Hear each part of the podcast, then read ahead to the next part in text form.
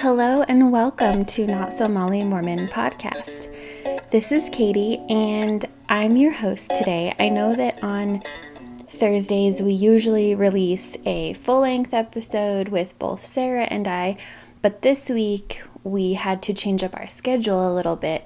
We actually recorded, uh, we were guests on another podcast and we recorded that this week during our recording time, and that is going to be coming out, I think, in a few weeks. So keep your ears out for that. Uh, we'll let you know more about that later, but I still wanted to record something to release on the regular release day for you all. And I have this wonderful letter from our listener and friend Monica that I wanted to share with you all. So, without further ado, I'm going to jump in and read that for you. She says, First of all, I want to apologize. I want to apologize for my complicity and support of a religious institution that was inherently racist, oppressive, and prejudiced. And to do my part in honoring Juneteenth, not just today, but every day, we are dismantling white supremacist systems in our home. I grew up Mormon. My culture was Mormon. I did not speak my language because my parents feared I would have an accent. They were beaten in government boarding schools for speaking their language. With every whip and every pounding fist, their culture died. My mother went on the Indian placement program created by the Mormon Church. She learned to curl and set her straight Navajo hair. She learned to make three course meals.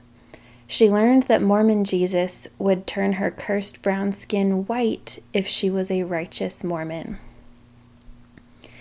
My dad went on a Mormon mission at the age of 26. He gave up his Navajo name for a Christian one.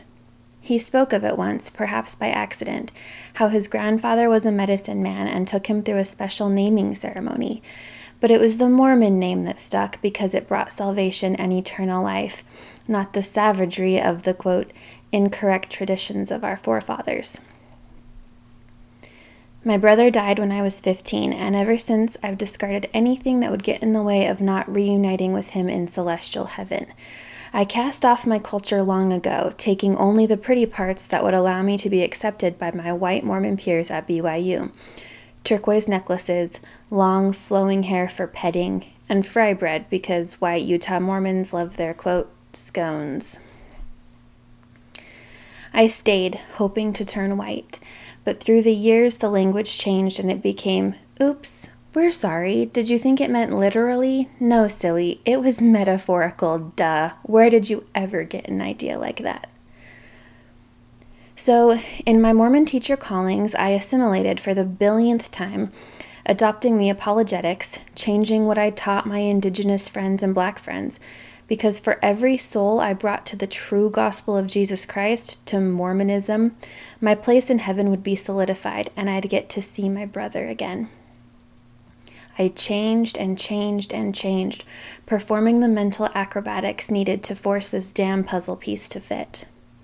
I assimilated and followed orders not to ask too many questions, to read and research from the appropriate material.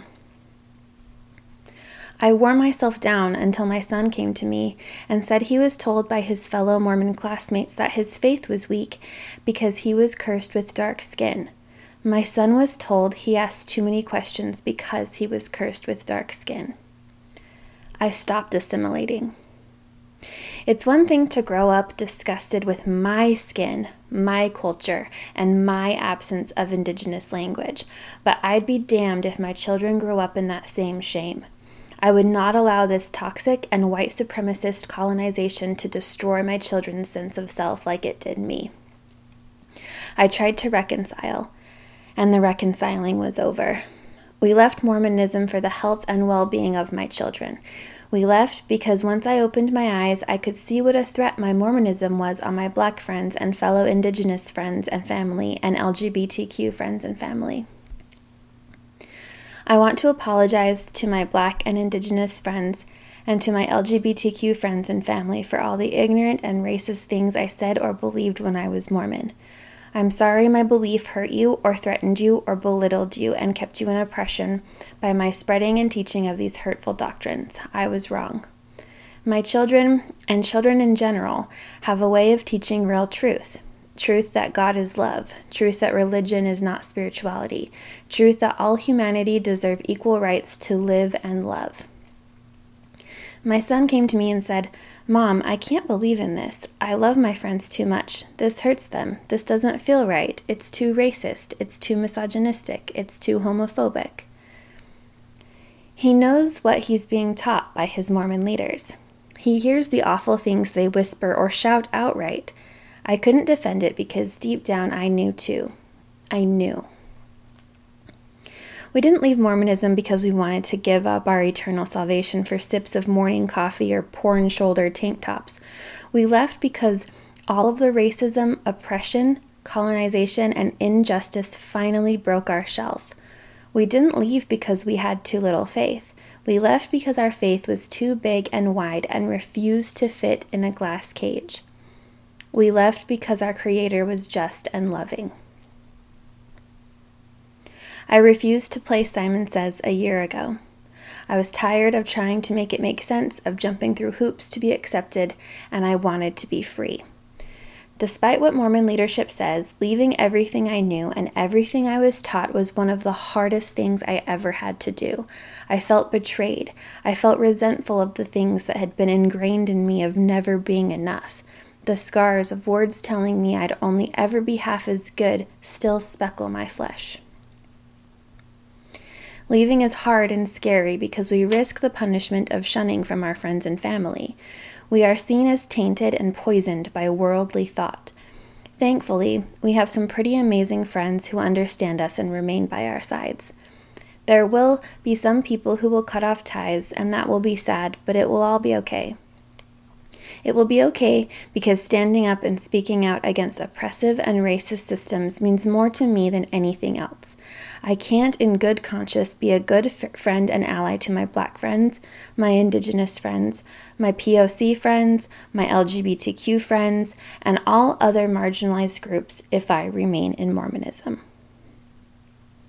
And I know you mean well when you tell me, but that's not what is taught. Jesus and God love everyone. I know what was taught. I've known and learned and researched for the past 38 years. I was dedicated. To deny these things were taught and are still taught, even in secret, is to support the white supremacy system. I lost myself for this religion and I'm ready to reclaim myself. I'm ready to fight for the rights and happiness of others. And if that means dismantling racist religious ideologies and racist language in myself, I'm ready and I'm sorry. The world is changing and I'm ready to do my part. I know better and I will do better.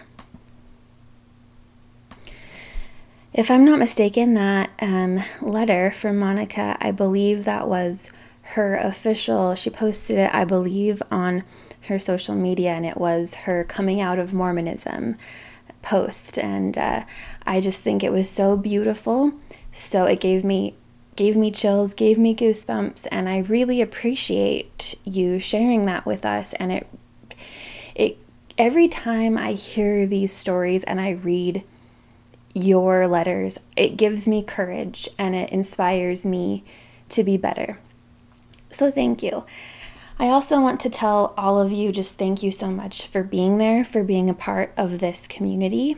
And Sarah and I are very, very grateful for you. So, I hope you all have a good week. We will be back next week with our regularly scheduled programming. In the meantime, if you would like to send us a letter, our email address is not so molly mormon podcast at gmail.com. You can also join us on Patreon if you would like a little more content.